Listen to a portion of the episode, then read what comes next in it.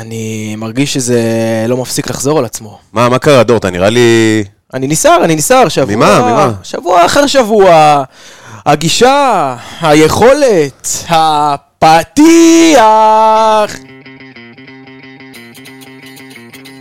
בוא נראה, בוא נראה את ברדה, ברדה עושה את זה שוב! שלוש, שתיים, באר שבע! זה פשוט מטורף מה שקורה פה! הנה שוב באר שבע, בטירוף על השער, איזה שער! אורגו, כן יותר! הכל באר שבע אלופה! ואת השמחה של האוהדים האדומים אפשר לשמוע! ברוכים הבאים לפודקאסט האנליסטים שלנו שלנו מבית היוצר של רפאל קבס האגדי האחד והיחיד. אבל לפני שאני מדבר על רפאל קבס הגדול, האחד והיחיד והפורמט בכלל, שלום לך דורון אברהם. שלום, שלום. שלום לך נתן לקרוץ. שלום דורי חזקלי, ותמיד כיף שאתה פה איתנו. תודה, ותודה שגם אתם פה. אנחנו תכף נגדוש למה שלומכם, מה חדש וכו', אבל לפני כן הפודקאסט שלנו מבית היוצר של פורמט האנליסטים של רפאל קבס. אגדי, כמו שאמרנו. אגדי, אגדי, כמו כן לפורמט כמה וכמה, וכמה פודקאסטים מרתקים כמו אנליסטים מכבי חיפה, תל אביב. אני לא רוצה להרחיב. תגזים, לא חייב, מכבי תל אביב. וואי וואי. ואגב, אגב, יש לנו גם את הפודקאסט שנוגע לכדורסל, רק רשת. צריך לפרגן לו. אגב, זה בני מחזור שלי. מדהים, מדהים. קודם כל, ברור שנפרגן להם, ואתה יודע, מי עוד יש לנו? יש לנו גם את הפועל פתח תקווה, שהם כבר כמה שבועות רצים, ואת בית"ר ירושלים, שעלו עם פודקאסט חדש משלהם, נאחל להם בהצלחה, כמובן רק במסגרת הפודקאסט. המון בהצלחה, בכל אופן, אתם מוזמנים, בנוגע אלינו, לעקוב אחרינו בפלטפורמות ההאזנה השונות, ובדיגיטל, אינסטגרם, פייסבוק, טוויטר, טיק טוק, אנחנו בכל מקום, יש גם את ה... באוויר, בים וביבשה. זה טוויטר, זה איקס. איקס, איקס, כן, אילון מאסק והשטויות שלו. טוב, לוקחים נשימה ומתחילים? כן. כן. צריך נשימה. צריך נשימה עמוקה, עמוקה מאוד. נשימה ואורך רוח. דבר ראשון, תחושות. טוב, תשמע, תחושות, אנחנו, כמו שאמרת, חוץ מהפתיח שחוזר על עצמו שבוע אחרי שבוע, גם התחושות שלנו לאחרונה חוזרות על עצמן שבוע אחרי שבוע. ניכר שהכל מתפורר לנו, הכל, כל מה ש... כל התקוות ש... שהיו לנו, כל מה שציפינו, כל מה שקיווינו, במיוחד אה, עקב ההכנה המוקדמת שהייתה מבחינת הרכש, והשחקנים שהגיעו, וסולד אאוט במנויים, והרבה ציפיות, והקבוצה לא מצליחה להתרומם. נראה שיש משבר מקצועי, יש משבר מנטלי, אה, ויש את המשבר הכי גרוע ש, שמרגיש כרגע, שיש משבר אמון מצד הקהל. וזה מאוד מדאיג אותי. ומה אני אגיד לך? נקווה שלפחות את הליגה, נתחיל ברגל ימין. דורון. שמע. אין מה לעשות, אנחנו כרגע בסוג של אה, לופ רע, מאז אותו הפסד, אפשר להגיד ארור, מול מכבי תל אביב, שדי הכניס את כולם למעין אה, מער השחורה, וגם אם זה רואים את הלחץ בחדר הלבשה, רואים את הלחץ על השחקנים, על הפנים של השחקנים במהלך המשחקים, וזה מתבטא גם בסופו של דבר בהכל, כולל בסוף אה, עבירות משמעת, כי חזרנו גם עכשיו לעשות המון המון צהובים. כולם תקווה שהדברים האלה לא ימשיכו, זה כן, יש לנו קצת דז'ה וו רע, אומר קטע על זה. טוב, יש לנו המון על מה לדבר היום, אנחנו כמובן נדבר על המשחק, נעבור שחקן שחקן כמה שאפשר, אנחנו שוב צריך לציין מוגבלים מבחינת נתונים. נכון.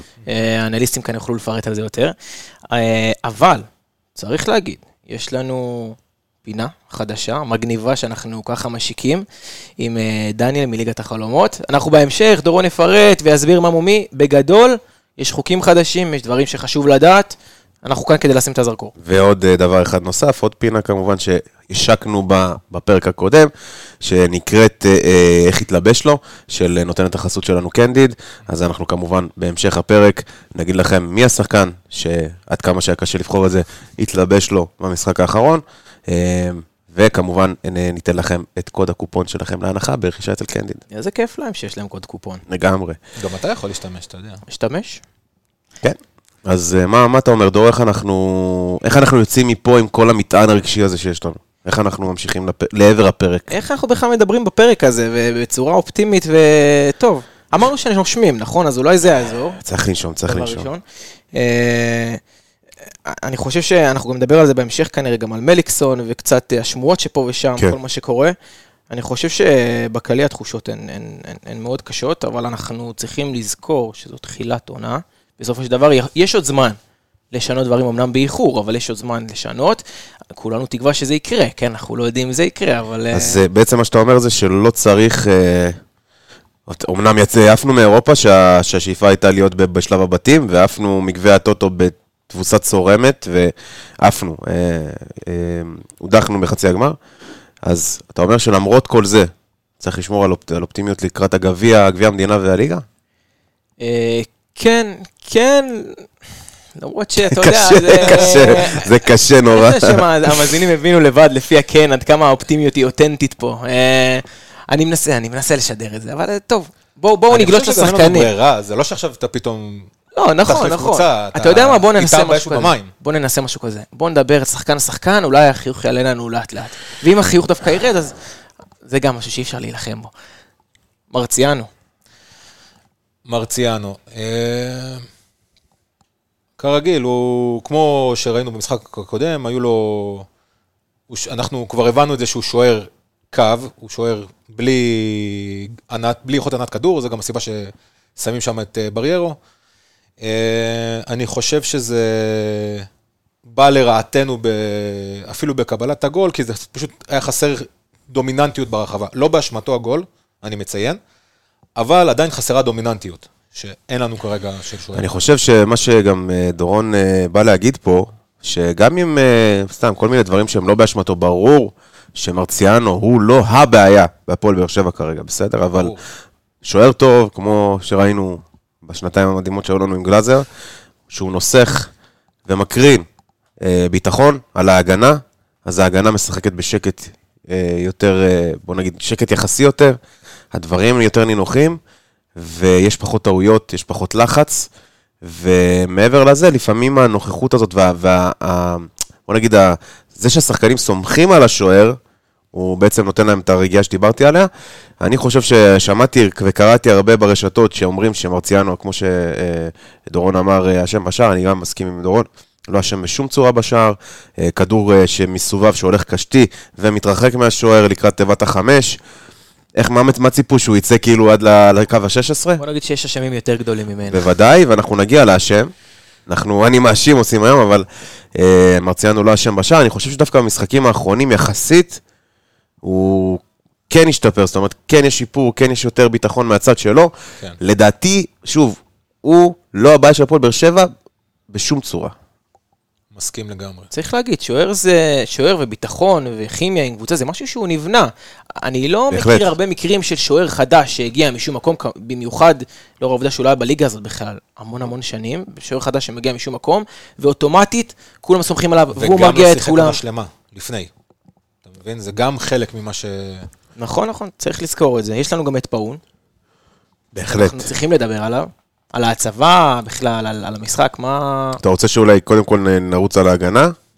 בוא נרוץ על ההגנה. כשנגיע לפאון, יש גם יש הרבה מה להגיד עליו. דורון, אני אשמח לשמוע את דעתך על יעד אבו עביד. אז ככה, יעד הוצב כ... כמגן ימני. כן. אנחנו יודעים כולנו שהוא לא, לא אוהב, וזה לא התפקיד שלו. בואו, כאילו... ובגול ראינו את זה. בגול ראינו שהוא עלה בסופו של דבר עם השחקן הלא נכון, הוא עלה בתור חשיבה של בלם, כי זה אינטואיטיביות של בלם.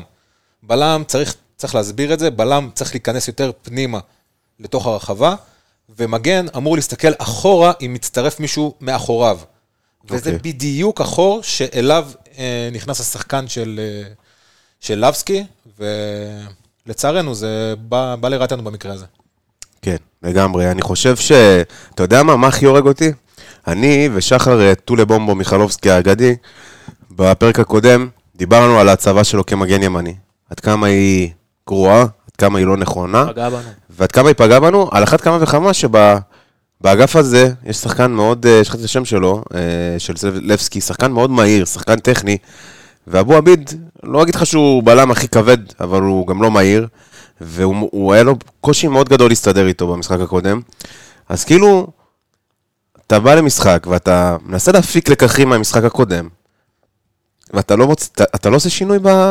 ב... בעמדה הזאת. עכשיו, נניח שחזקה לא קשיר במאת האחוזים, אז לא יודע, תעבור לשלושה בלמים, תעשה איזה משהו שיקל עליו בסגירה של השחקן, זה לא היה קיים, ואתה יודע, אני אומר בסוף של דבר, בועביד כן התחיל את העונה, גם אחד המזעזעים בפתיחת העונה שלנו, מצד שני אני גם לא מאשים אותו, כי הוא התמודד עם שחקן שמבחינת סט היכולות שלו, הרבה יותר קשה לו להתמודד איתו כשהוא לא בלם. אז אני באמת לא, אני לפעמים כאילו במשחקים האחרונים מנסה לרדת לדעתו של ברדה, יש דברים מהאימונים שאנחנו לא יודעים ואנחנו לא רואים, אבל אתה יודע, כל, כל בן אדם עם טיפה הבנה בכדורגל רואה שה, שאבו עביד לא, לא יכול להתמודד עם שחקן כזה. אז uh, חבל לי, uh, ואני מקווה שגם במשחק הבא יש שיפור בנושא הזה. לא, צריך להגיד, ברדה אמר שהוא קיבל את מה שהוא רצה פחות או יותר, אנחנו זוכרים את ההתבטאות הזאת, כן. אם הוא קיבל את מה שהוא רצה, כן. זה אומר שהוא כנראה כן סומך על אבו עביד שהתמודד עם שחקנים כאלה, אם הוא לא עשה שינוי אחר, אז הוא כן איכשהו במיינד שלו, במחשבה שלו, הוא רואה את זה כאפשרי, את המאצ'אפ הזה. כן. אבל ראינו שזה לא עובד. טוב, ויתור? דורון? על ויתור אני רוצה להגיד דווקא משהו אחר. ויתור התחיל את העונה רק כמו אבו עביד. היה לו התחלה... מחנה אימונים היה זווה, זווה. המשחקים הראשונים, הוא היה זוועתי. מפוזר מאוד, כן. אבל ההבדל בויתור, הוא פשוט לקח על עצמו... ונעמד כמו ברזל, ומאותה שנייה שהוא החליט, רק במגמת שיפור. גם הפעם, כמו פעם שעברה, הוא התמודד עם שחקנים טיסנים. הם היו שחקנים מהירים בטירוף. משחק שעבר, הוא הציל אותנו מספיגה בסוף המשחק. גם המשחק הזה, אותו דבר. הכניסו כדור לבפנים, שבלם פחות ניסיון, היה אוכל את הפלופ של החלוץ, והיה מעמיד אותו עם אחד אל אחד מול מרציאנו, אבל לא, הוא קרא את זה נכון. והוא הצליח, למרות שהוא הרבה יותר איטי מהחלוץ שלהם, עדיין הצליח לקחת את הכדור. אני חושב שזה, פה זה גם עניין שגם ידענו לבקר אותה, אבל פה זה שפו, כי לדעת להכירים את עצמך, מנקודה שאתה באמת יחסית אליך על הפנים, למצב שאתה פתאום חוזר על עצמך, ואתה בעצם הופך להיות חלק מנקודות האור של הקבוצה שוב. כן. זה...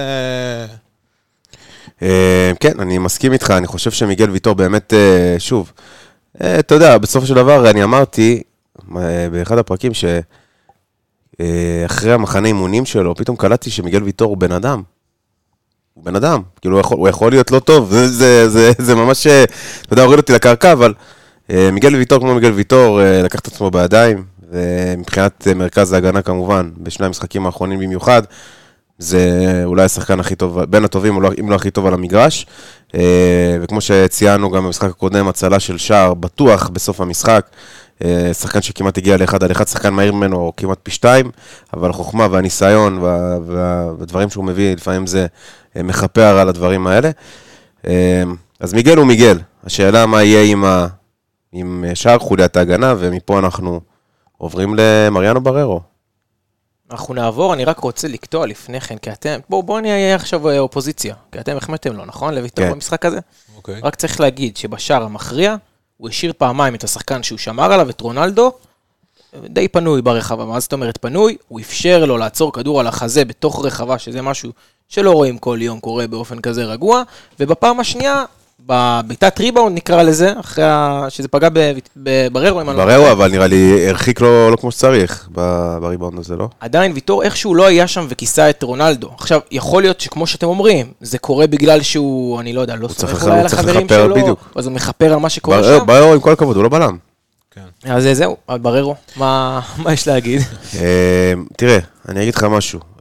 מריאנו בררו, יש לו יכולות הגנתיות, טובות, הוא קשר אחורי בסופו של דבר, יש לו יכולת תיקול, אבל יש, יש הבדל מאוד גדול בין קשר אחורי לבין בלם.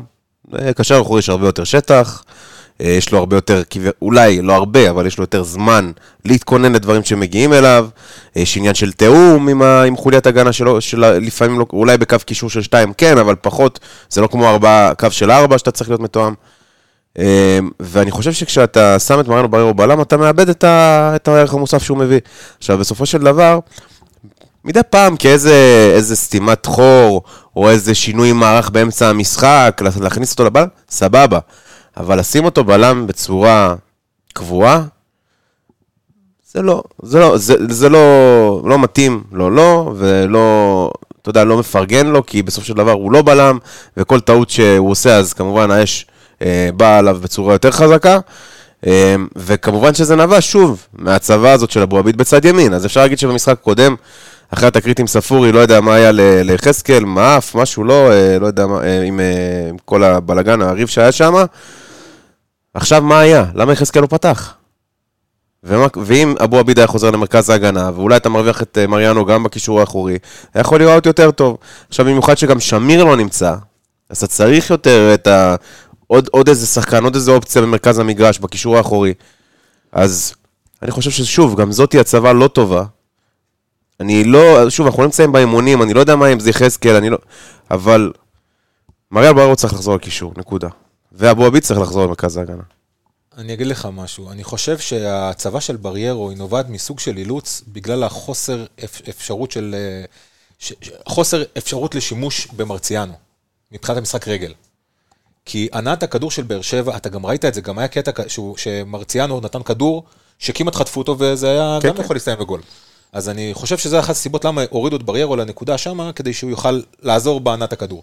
אבל זה לא עובד, אותו... אתה רואה שזה לא נכון, עובד. נכון, נכון. השאלה היא אבל...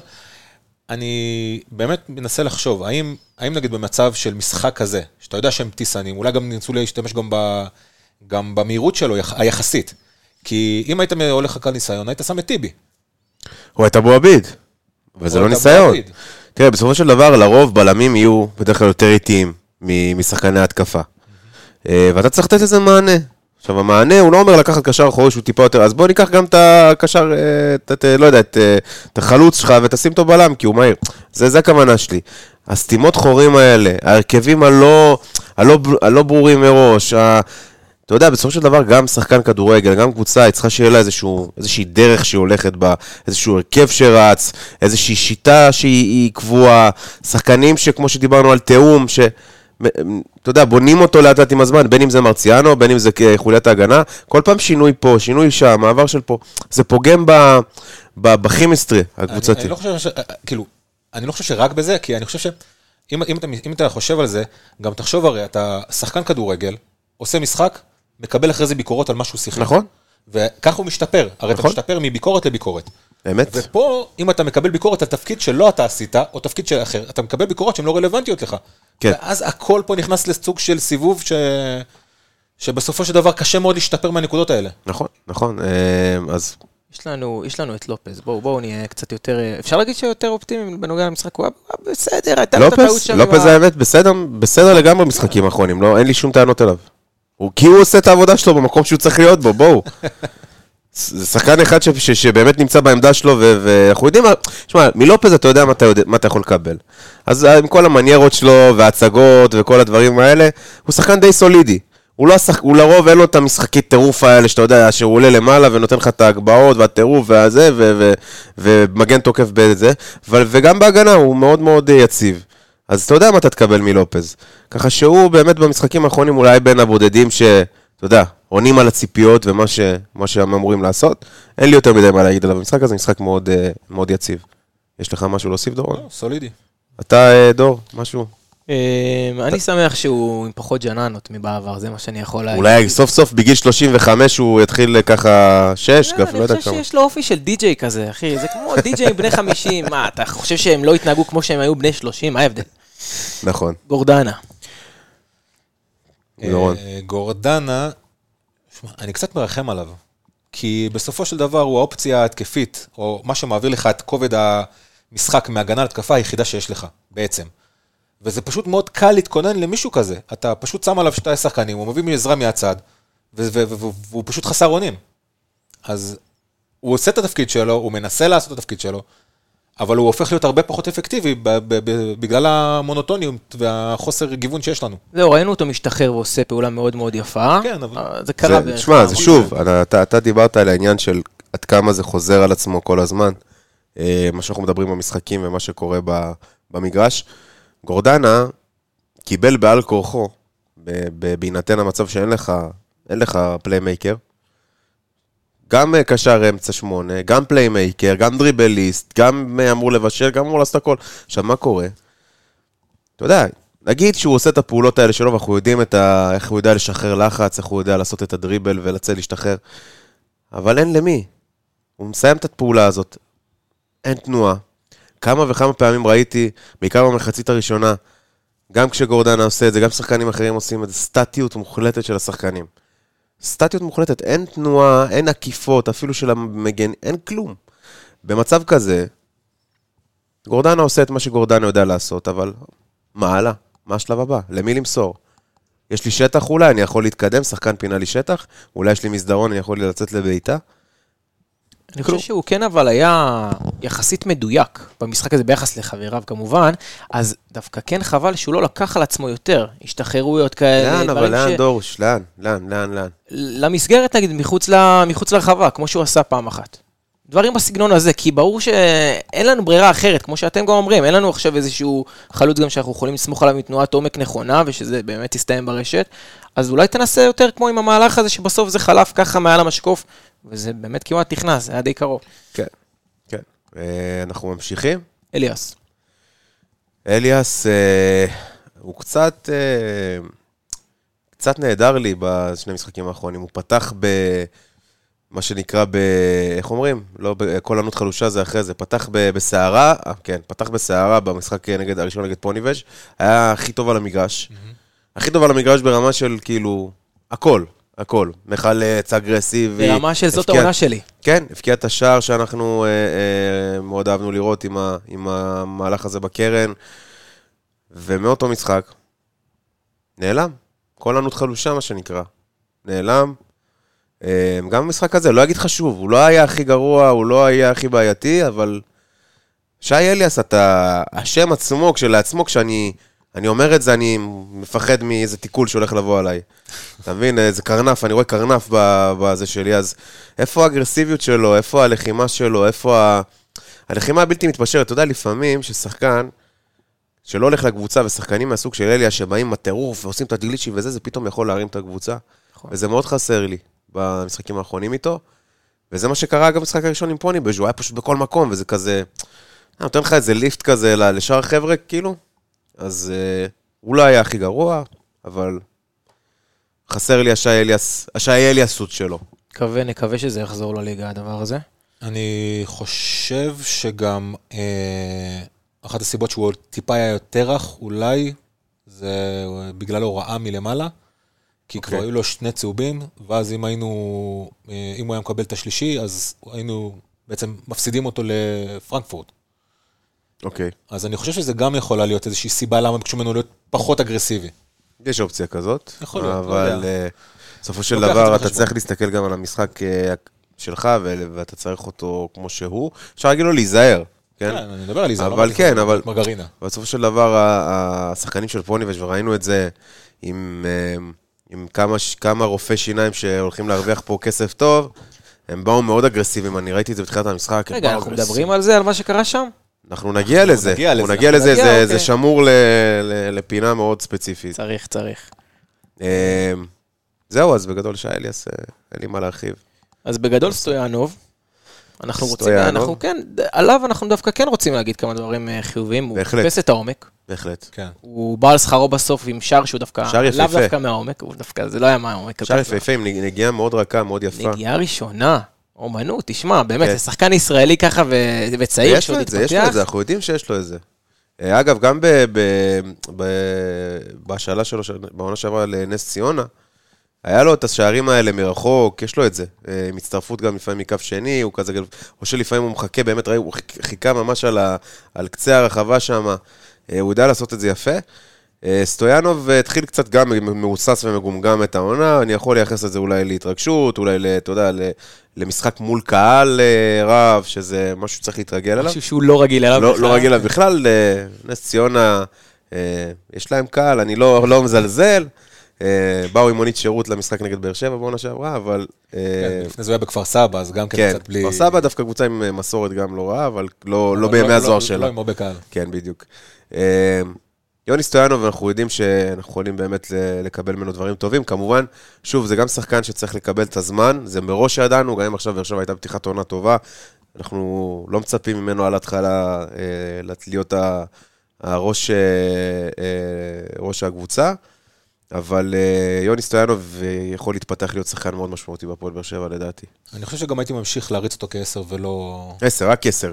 לא אגף, חבר'ה. לא משחקים. אני מסכים איתך, דורון, לגמרי. לא חבר'ה, לא אגף. לא מגן ימני, לא מגן שמאלי, די עם השתיקים האלה. אני לא חושב שאפשר בכלל להגיד את הדעה הזה, כי אתה רואה שהכיוון הזה של העונה הולך למקום כזה של עונה של קולבויניקים. כל שחקן הוא קולבויניק במוצאה הזאת העונה. תשמע, זו הגדרה מאוד יפה מה שאמרת עכשיו. וזה נוראי בעיניי. זה נוראי בעיניי, כי זה מראה על חוסר דרך. ועל עיבוד, סליחה, יותר עיבוד הדרך של הקבוצה. אבל סטויאנוב בהחלט נקודה טוב במשחק הזה. שפו עליך סטויאנוב, כנראה היה לו גם קל לשחק שם, בולגריה. כן, זהו, מגרש ביתי. בדש, הבא בתור. אין יותר מדי מה להרחיב. הוא ניסה. הוא ניסה. פיזית, היה לו מאוד קשה להתמודד איתם. הוא עוד לא מחובר מספיק. הוא עוד לא... הוא עדיין לא שם. דורון, אם אני לא טועה, הוא הוצב באמצע בהתחלה? לא. סטויאנוב היה באמצע, נכון? כן. ובדש היה בצד ימין ברגיל. בדש, יש לו יכולות, יש לו יכולות טכניות לא רעות בכלל, הוא שחקן שיודע למסור, אבל ראיתי את זה במשחקים הראשונים, הדרך שבה שחקנים מנסים להפעיל אותו במשחק, ניכר כשהוא עדיין לא מחובר, כמו שדורון אמר, הם לא מכירים אותו מספיק טוב. כי בדש, זה לא שחקן, ראיתי להגיד סתם ששולחים אותו לשטח, זה לא שחקן לשטח, הוא איטי בלהחריד. שחקן של לקבל כדור לרגל, לעשות את הדריבל, להגביע לרחבה, או לנסות ליוות. לשחק בנגיעה ראשונה. בנגיעה ראשונה. שזה המון. יש לו את זה יפה מאוד. וכשלא מפעילים שחקן כזה כמו שצריך, אז הוא גם לא יכול להביא, להביא את עצמו לידי ביטוי. בנוסף, אני חושב שלפעמים, בעת הצורך, עם, לא יודע, עם סטויאנו וכל מה שקורה עם ספורי עכשיו, הייתי מנסה אותו באמצע. הייתי מנסה אותו כעשר, כי יש לו את היכולות האלה, שם הוא גם לא צריך לרוץ הרבה לשטח, אפשר, הוא מקבל את הכדור לרגל, והייתי עושה מהלך של לשים את פטרסון באגף ימין, ואת את, את פאון בצד שמאל. רגע, אבל אנחנו חוזרים שוב לכל בויניקיות, לא? לא, לא, פטרסון יכול לשחק בצד ימין, זה לא דבר שזר לו, גם פאון משחק בצד שמאל, זה לא זר לו, בדש במקרה הזה, זה לא עניין של כל בויניקיות, זה יש לו את הסט יכולות. זה לא כמו לקחת את סטויאנוב שהוא קשר עשר, אמצע, קשר התקפי, ואתה שם אותו מגן ימני, אז הוא שיחק, הוא שיחק ככה לפעמים בקריירה, אבל אגב, שאומרים עליו מגן ימני זה גם לא נכון, כי סטויאנוב היה ווינגבק, שיחק במערך של שלושה בלמים כווינגבק, שזה הרבה יותר קדימה, בסדר? לא כמגן ימני פרופר. אז, אז פשוט במקרה הזה חושב שבדש יכול להתאים להיות פליימייקר, זהו, עדיין לא מחובר, כמו שדורון אמר, יש לו עוד זמן... הוא צריך לקחת על עצמו יותר מהלכים, כמו שהוא עשה במחצית השנייה, לדעתי, זה היה בסביבות הדקה שישים, או משהו כזה, שהוא הכניס כדור עומק לסטויאנוב. הוא צריך לעשות יותר דברים כאלה. יש לו את זה, הנה, יש לו את הדיוק הזה, הוא יכול לעשות את זה, וכמו שאמרתם, צריכים... החלק ההתקפי צריך להכיר אותו. אתם יודעים אולי מה צריך, איזה שהם ימי גיבוש כאלה, לפי מחלקות. ככה, עם וידאו, עם הכל, וזה, זה בעדש תכירו, ככה הוא שחק בפועל ירושלים, זה מה שהוא אוהב, זה ככה, זה ככה. תשמע, גם יכול להיות שהוא גם צריך להתרגל לזה שבבאר שבע יש יותר דגש גם על כל שחקן שחקן לעשות את המשחק לחץ ואת ההגנה, מה שבירושלים הוא לא עשה, בירושלים הוא עדיין שחקן חופשי. וזה גם אחד הפערים שהיה לך עם דור מיכה בזמנו. שפתאום דור מיכה היה צריך לעשות פתאום גם הגנה, גם את הלחץ, גם את הזה. נשאל אתכם בהקשר הזה שאלה. כל מה שאנחנו רואים כרגע, בעיית ספורי ובעיית העשר שלנו והכל, אתם חושבים שאולי היה כדאי להשאיר פה את דור מיכה? דברים היום נראים אחרת? אני לא הייתי רוצה לראות את זה קורה. אני אמרתי לך, ידעתי, אני חושב ש... קודם כל השחרור היה מוקדם מדי. כן. כי אין מה לעשות, אתה שחררת בלי לדעת באמת מה הולך, מה פה, מה שם, שגם כיום בדיעבד, יכולת לעשות איזשהו סיבוב ולהביא אותו עדיין לביתר, אבל לנסות להוציא משם את תומה, שאז עשה הרעשים של לצאת החוצה. ויכול להיות שיכולת לעשות סיבוב כזה, ותומה הוא חתיכת מספר שמונה. אתה מאוד מתלהב ממנו, דורון, אתה יכול להסביר לי למה? אני לא יכול להגיד לך את ההתלהבות הזאת. לא אגיד לך שהוא שחקן רע, אבל אני לא חושב שהוא... אתה יודע, אני הייתי רוצה, זה היה לי מוחמד כזה פה, זה שחקן שהייתי מאוד רוצה פה. היה מאוד עוזר לנו. אני אגיד לך מה, אתה חייב עוד מישהו שבא מאחורה לאיים על הרחבה. ותומה היה, הוא הבקיע בסופו של דבר הרבה שערים, אני חושב איזה חמישה שערים הוא הבקיע בתור קשר אחורי, לדעתי ארבעה, חמישה, לא, רק תפוסתי על המספר המדויק, והוא בא המון המון המון מקו שני. הוא איים הרבה מרחוק, הוא גם ידע לקלוט כדורים ולתת את הנגיחות, וידע להצטרף ולהיות דומיננטי בתור הרחבה, ואין לך את זה היום מאף קשר אחורי. אין לך את זה. ואני חושב שזה משהו שכן, כן היו חסר לך, לבאר שבע, לעוד גיוון. אוקיי, סבבה. יש לנו את חמד שלא דיברנו עליו. נכון. אני חושב, אני רוצה להגיד משהו על חמד. אתה ראית משהו ממנו במשחק שיש לך ככה ממש נקודות? כן, כן, אני אגיד לך מה. אני אגיד לך מה ראיתי לגבי חמד. מה שאין לך עם כל שאר החלוצים שיש לך בסגל. חוץ מתורג'מן שעוד לא ראינו אותו כל כך. חמד, על אף גילו המתקדם, אנחנו... אני מאוד אוהב אותו, את האישיות. אני חושב שהוא כבר, אתה יודע, לא בסיור, בלשון המעטה, אבל הנוכחות, הנוכחות שיש לו במגרש, זה, סליחה, בהרחבה, הניסיון, זה משהו שאין לנו, אין לנו החלוצים שלנו. כלימלה אין לו את זה. אין לו נוכחות בכלל בהרחבה לכלימלה, לדעתי. עד שהוא ניסה נוכחות, מה יצא לו? מה זה, מה, בדיוק... לא רוצה פרסומות לדוקטור סולומון. קיצור, אני אומר, תומר חמד, למרות הכל, אני חושב שבשער, ואני חושב שאני ואתה דורון דיברנו על זה, נכון? על העניין הזה עם המסדרון שהוא פינה שם לסטויאנוב. כן. הוא עשה, זה, זה חוכמה של חלוץ, בסדר? הוא חלוץ, תומר חמד, עם כל מה שאמרנו, הוא חלוץ אמיתי. הוא ממש לקח איתו את הבלם, והוציא אותו, משך אותו איתו מחוץ לרחבה, ומה שקרה זה שנוצר המסדרון הזה, ההזדמנות של סטויאנוב הראשונה, שהוא היה באחד על אחד.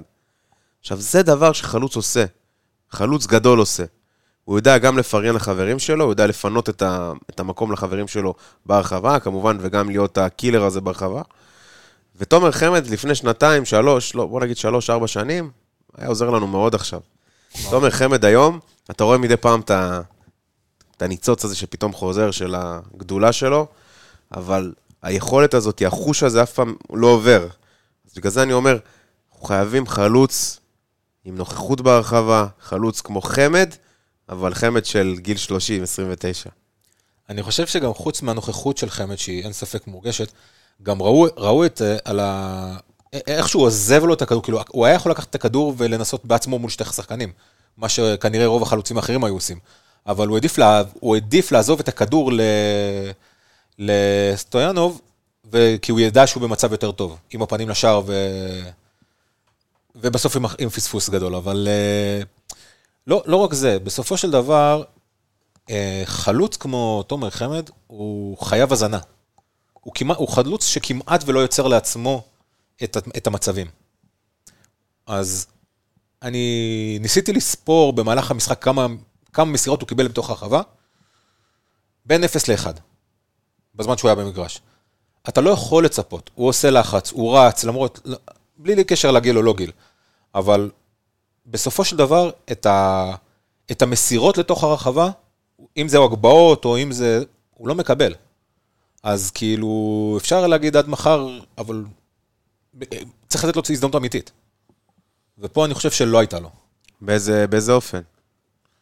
מה, איך? אני חושב ששיטת משחק של באר שבע, לא תואמת. לא תואמת. כאילו, זה בנייה לא...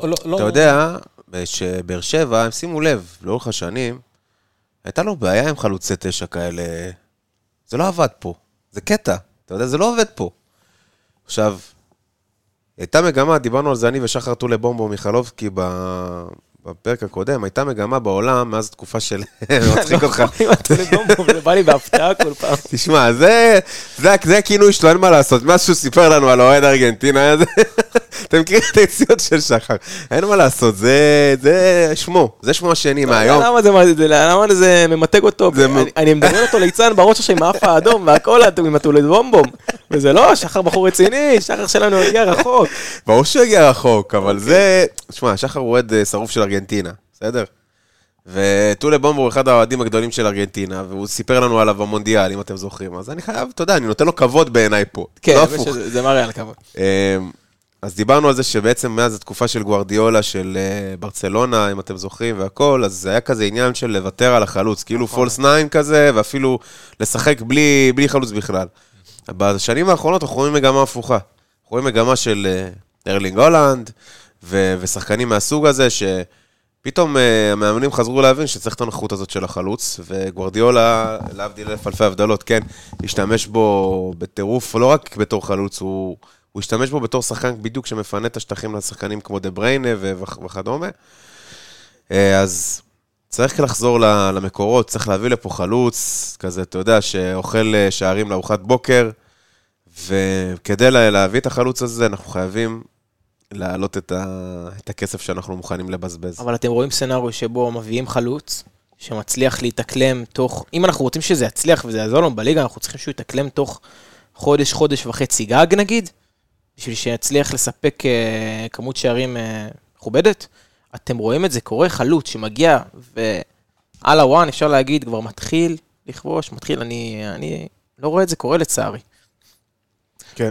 לא, זה גם לא, זה גם לא עניין של החלוץ. אני באמת לא חושב שזה עניין של רק החלוץ, כי יש פה עניין, אתה לא יכול, גם אם תביא עכשיו את תומר חמד שלפני עשר שנים, שהוא היה בשיא הכושר שלו, שים אותו בבאר שבע של היום, אז הוא מסיים עם שלוש שערים יותר, ארבע, חמש שערים יותר, כי הוא, השיטה היא לא בנויה לחלוץ כזה. אם אתה רוצה להביא ולשחק חלוץ כזה, אתה צריך שהשיטה תתאים, אתה לא יכול, בסופו של דבר חלוץ כמה שטוב שהוא יהיה, הוא חייב לקבל כדורים. נכון, נכון. ואתה לא יכול. נכון, נכון מאוד. יש פה איזו שרשרת של דברים שגורמים לדברים נוספים. אנחנו מדברים על ה... יש מה לדבר על המחליפים?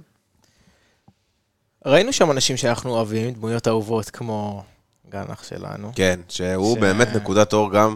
בכל פעם מחדש, בכל פעם מחדש. חייב להגיד, הילד הזה יש לו כדורגל. אתה יודע, ויש שיגידו שאנחנו מסתכלים עליו ככה, בגלל שזה בנקודת מבט כזאת של פרופורציה, לעומת האחרים, אבל עדיין יש בו קסם, זה לא יעזור. ברור, יש בו קסם, אבל זה חד משמעית, שאני לא אומר שבגלל שהקבוצה גרועה הוא בולט יותר, אבל הוא פשוט, הוא יותר שם. אתה מבין למה התכוון? שאני אומר לך, הוא יותר שם, הוא יותר שם מבחינת הלהט, הרצון, העומק. התשוקה, אני מדבר על, עזוב, אני מדבר, עזוב על המגרש, משהו משדר, משהו מקרין, הילד הזה רוצה, רוצה לשחק, רוצה להפקיע שערים. זה מפתיע. כולם קבועים. שדווקא הילד. הוא האור היחידי, אור תרתי משמע, היחידי שבולט מעל כולם, ולפני היכולת, שיש לו יכולת מצוינת, אלא בדברים שמסביב, בפשן. בגישה. בדיוק. חוץ ממנו יש לנו גם את קלימאלה שלא דיברנו עליו. אנחנו נשמור אותו רגע תכף לאיזה משהו שנדבר עליו. אני כבר רוצה לדבר על השיניים העבודות. אתה רוצה לשחק שלוש דקות, כאילו, זה לא... ועדיין, הנה, זה כמה שזה עצוב. עדיין יש הרבה יחסית לעומת שחקנים אחרים, מה לדבר עליו, למרות שהוא היה שלוש דקות בלבד. אגב, זה באמת משקף את המצב שלנו. ובנוסף מי עוד? וטורג'מן שהיה עלה אחריו, אבל גם לא היה יותר... לא מספיק. לא מספיק. וואו, משחק, וואו, קשה, קשה לדבר על המשחקים האלה כבר, בא לי, אתה יודע איזה משחק, בא לי איזה משחק כבר ל... שאני, יהיה לנו פרק כזה של יואו, איזה טירוף היה, איך שיחקנו, שברנו אותם, לא... חכה למחזור הראשון, זה לא יקרה שם. זה לא יקרה, זה לא יקרה, אבל... משהו עם הרעב שצריך... אני חושב שאולי זה באמת הקטע, שגנח מגיע הרבה יותר רעב, אחרים פשוט לא מגיעים רעבים. אז צריך לעשות להם צום, אולי שלושה ימים לפני. טוב, אז אם אנחנו כבר מדברים על זה שאנחנו מקווים שיתלבש לנו, מאוד מאוד מקווים שיתלבש לנו מתישהו להפועל באר שבע, ולכל השחקנים שלנו, אז כמו שאני ושחר הזכרנו ושקנו בפרק הקודם, את הפינה שלנו החדשה, שנקראת איך יתלבש לו, שהיא בחסות, קנדיד ישראל נותן את החסות החדשה שלנו, והשקנו אותה בשבוע שעבר, וגם שם נתנו זה, אבל רק נגיד שקנדיד ישראל היא המלבישה הרשמית, הרשמית חבר'ה, של פודקאסט האנליסטים באר שבע, ושל כל הפודקאסטים שלנו. בגלל זה אתה לבוש יפה היום, אה? אני לבוש יפה, אבל האמת שעדיין לא עשיתי שם רכישה, זה יקרה ממש בקודם. קודם כל, אתם חייבים, כי יש לנו גם הנחה שם, אנחנו נגיד לכם את הקוד קופון בסוף, אבל אני גם נפתחתי שם באתר, יש שם חבל על הזמן, באמת בגדים ברמה מאוד גבוהה, כל אחד יכול למצוא את עצמו, מיוחדים, ברור, כל אחד למצוא את עצמו שם, ואם כבר אתה אומר למצוא את עצמו שם, קנדיד בהחלט מאמינה שלא משנה מה האירוע, העונה, מזג האוויר, כל גבר יכול להתלבש באופן שמשדר ביטחון, אלגנטיות וסטייל, ואצל קנדיד יש את זה. קנדיד גם, העניין אצלם שהם, כל בגד אפשר להתאים אותו לגזרה שלך, שלנו, ללא עלות, במהירות, בצורה מדויקת, הם עושים תיקונים להכל בחינם. זאת אומרת, עכשיו אם קנית בגד, ואתה יודע, אתה רוצה לעצר אותו, שהגזרה קצת את לא זה, אתה מבקש, עושים את זה בשבילך. תשמע, זה משהו שלא מכיר במקומות אחרים. חד משמעית, לא. אתה יודע, באמת, עושים את זה מכל הלב, מכל הנשמה, באים פה בשביל הלקוח, ושפו לקנדיד. והמוטו שלהם, בקנדיד אתה לא רק קונה בגד, אתה משדר מי אתה, כמו שאנחנו משדרים, פודקאסט האנליסטים, הם אומרים שאתה משדר את מי שאתה, אז דורון, חיכינו וחיכינו וחיכינו, ובנינו את זה, ועשינו בילדאפ, וטטטטטם, מי התלבש לו? הבלם של לבסקי, שהצליח להלביש אחת לקלימלה. תשמעו, אם אתה כבר מתכנן יציאה, אז הוא עשה את זה כמו שצריך. תוך שלוש דקות, הוא היה מוכן, שלוש דקות והוא יצא. איך זהבה מקופה ראשית אומרת, בין אלף ממוטות, ככה היא אומרת. זה מה שיש לי להגיד עליו. תקשיבו, קלימלה היה ככה מגול. אני לא יודע אם הוא היה כובש בסוף, כן, הוא בואו, אנחנו ברבדנו את זה. אבל הוא היה כבר באחד על אחד מול השוער. אני חושב שזה גם אדום, כאילו, בואו. יש שם סיטואציה, ראינו שם סיטואציה של שחקן, שהיד שלו הייתה מקופלת, וברגע שקלימלה עלה למעלה, הוא אישר את היד, והמרפק שלו נגע בקלימלה. אני חושב שכל בר דעת יכול להבין שזה מכוון. זה מכוון, הוא גם היה אחרון, אז למה שהוא לא יעשה לזה? כאילו, הוא יכול לעשות לזה, אבל הוא עצר פה גול. אמת, אז דורון, בחרת את השיניים של קלימלה, ואני אגיד שאני חושב שמי שהתלבש לו, זה יוני סטויאנוב. הזכרנו את זה גם מקודם, אבל יוני סטויאנוב התלבש לו יופי יופי. יופי של שער, יופי של ביתה. אחלה יוני. ושתמשיך ככה, ושמשיך להתלבש לך, ושמשיך להתלבש לכולנו, וכיר את כמו המבוגרות, שיתלבש לכולנו, ולכל המשפחה, ושיהיו בריאים, כולם שיתלבש להם. אבל, אבל ככה, נגיד לכם ככה לסוף, שאחרי כל, ה, כל מה שדיברנו כאן, קנדיד ישראל נותנת לכם, מאזיני פודקאסט האנליסטים שלנו, קוד קופון לשימוש באתר, שייתן לכם לא פחות ולא יותר, חמישה עשר אחוז הנחה על כל הקולקציה החדשה, וקוד הקופון שלנו כמובן הוא אייץ' בי אס, שזה ראשי תיבות של הפועל באר שבע באנגלית, אז תיכנסו לאתר, תקנו לכם דברים ובהנחה של חמישה עשר אחוז, תודה לקנדיד, זהו, התלבש לנו. התלבש לנו, טוב, יש לנו פינה חדשה ומגניבה. נוספת. נוספת, יש לנו הרבה פינות, אה, יפה.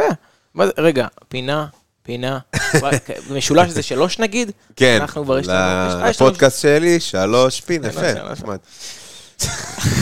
אתה רוצה לדבר עליה? דורון, תן לנו, תן לנו את זה. אנחנו... רגע, יש איזה תרועות, משהו? טוב, טוב שואל, טוב.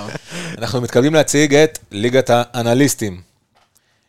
אנחנו פותחים את ליגת החלומות, אנחנו, הקישור לליגה יהיה בתיאור, ה... בתיאור הפר... הפרק, בתיאור בפוסטים, תיכנסו, יהיו פרסים, יהיה כיף, אנחנו תכף גם נארח את דניאל שטיימן,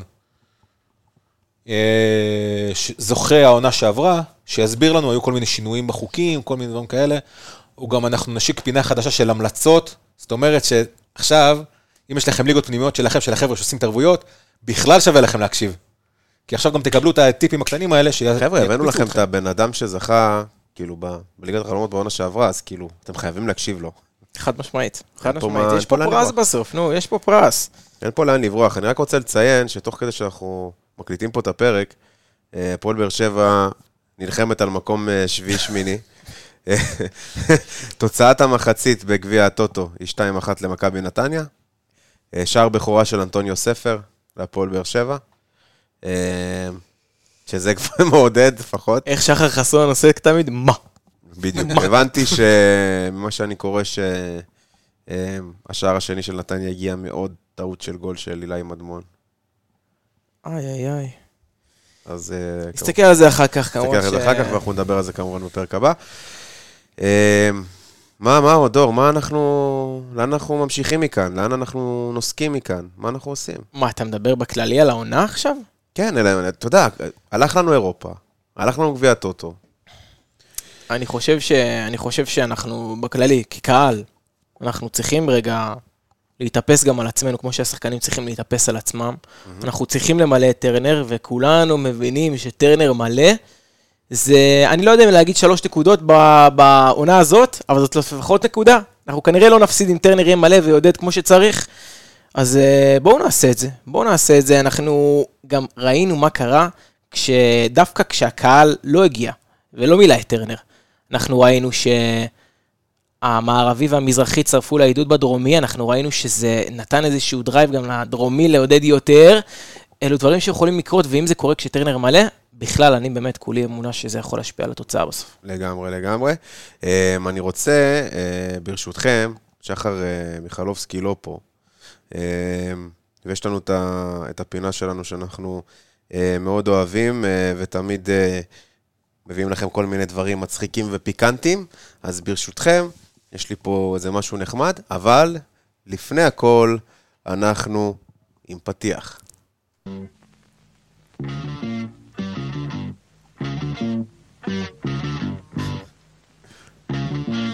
מתעסק.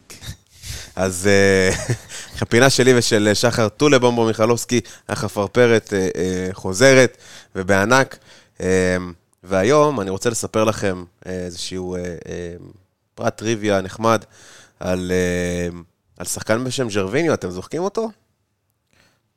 דורון, אתה זוכר אותו? נשמע ברזילאי. ג'רוויניו, אבל לא, הוא לא ברזילאי. הוא שחקן מחוף השינה, שחקן מאוד טכני וטוב, מהיר, ששיחק גם בארסנל. לפני כמה עונות, לפני שלוש ארבע עונות, אחרי זה בפרמה. אז אנחנו שומעים המון בתקופה האחרונה על שחקנים שעוברים לשחק בסעודיה,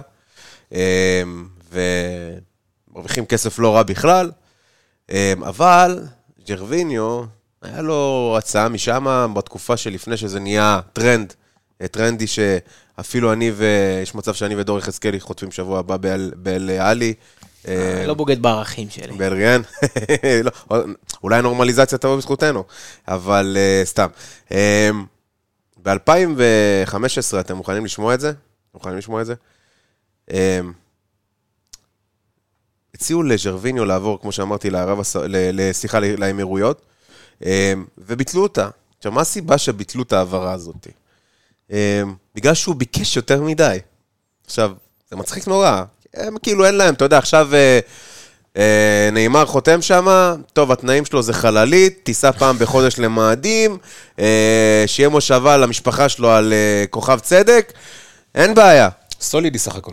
כן, סולידי, אבל נתנו לו. אבל מה שג'רוויניו ביקש, תראה, יכול להיות שזה קצת מוגזם, אבל... אתה יש לך את הפרטים, מעניין. כן, כן, כן, כן, מאושר. קודם כל, לדמנו, אני מדבר איתך אלפיים וחמש עשרה, הוא ביקש שלושה עשר מיליון יורו לעונה, ומעבר לזה, בבונוסים רוצה חוף פרטי, הליקופטר אישי, בריכת שחייה שזה עוד בסדר, אפשר לקבל את זה, אבל זה לא הכל. הוא רצה גם בעצם דיור ראוי לכל המשפחה המורחבת שלו. שזה אומר... זה אומר איזה שבט של שישים שבעים איש מחוף השיניו של כל המשפחה המורחבת שלו. זה לפתוח יישוב. ממש לפתוח יישוב. וזה... ומעבר לזה, התרישה אונטופ על ה... בוא נגיד על הדיור למשפחה המורחבת, שיהיו להם כרטיסים בלתי מוגבלים להלוך חזור לחוף השיניו. או, זה כרטיס יקר. מאוד. זה לא... מאוד. וואו, וואו, וואו. בסדר, אמירויות, וזה כנראה חברה, איך קוראים להם? פליי אמירייטס רצה לרכב עליהם, אבל ג'רוויניו, חבל שלא חיכית שמונה שנים. היום יכול להיות שהיית מקבל את כל מה שביקשת ואף יותר. אתה עברת לחוזה של נאמר, אני לא הסתכלתי שם. לא נכנסתי לפרטי פרטים, אבל יש שם גם המון דברים מוגזמים ברמות כאלה, כאילו. אבל הייתי צריך סתם בשביל הצחוקים, באמת, סתם כדי להתעודד ולצחוק על החיים, להיכנס לכתבות שם שמדברות על החוזה שלו, באמת. כן, כן. אז כן. סיפור מעניין. סיפור מעניין להלאה. שפו עליך עם הדבר הזה. לגמרי. סיפור שנשמע אז היה, אבל באמת בימים של היום הוא לא... הוא לא זה בכלל. אתה יודע, גם אם לא היה חוף פרטי נגיד, היו יוצרים אותו. ואז היה לו חוף פרטי.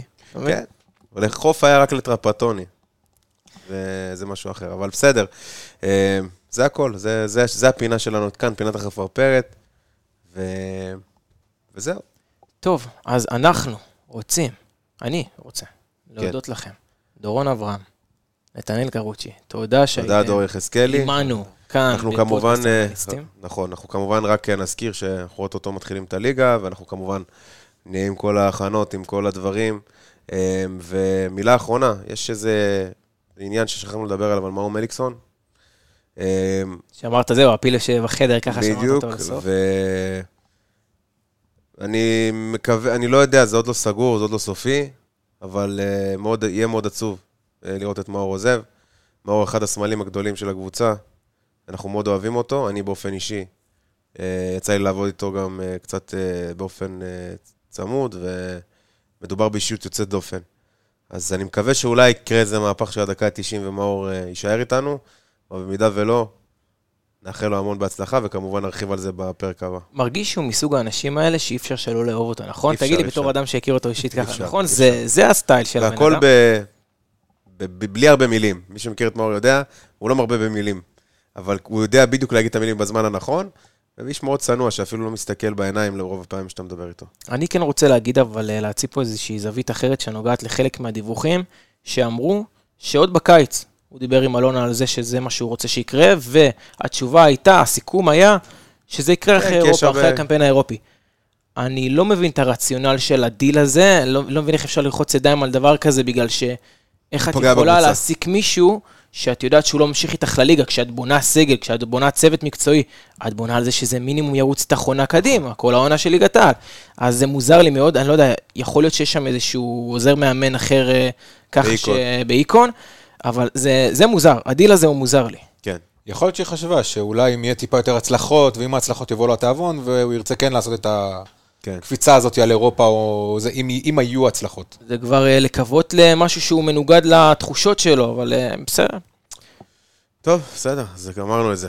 טוב, אז אני שוב הודה לכם, דורון אברהם, שוב נתן אלקרוץ' תודה לכם. תודה, דורון.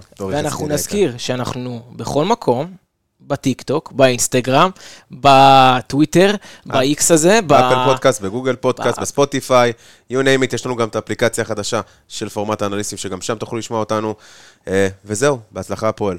בוא נראה, בוא נראה, ברדה, ברדה עושה את זה שוב, שלוש, שתיים, באר שבע, זה פשוט מטורף מה שקורה פה. הנה שוב באר שבע, בטירוף על השער, איזה שער! אורגו!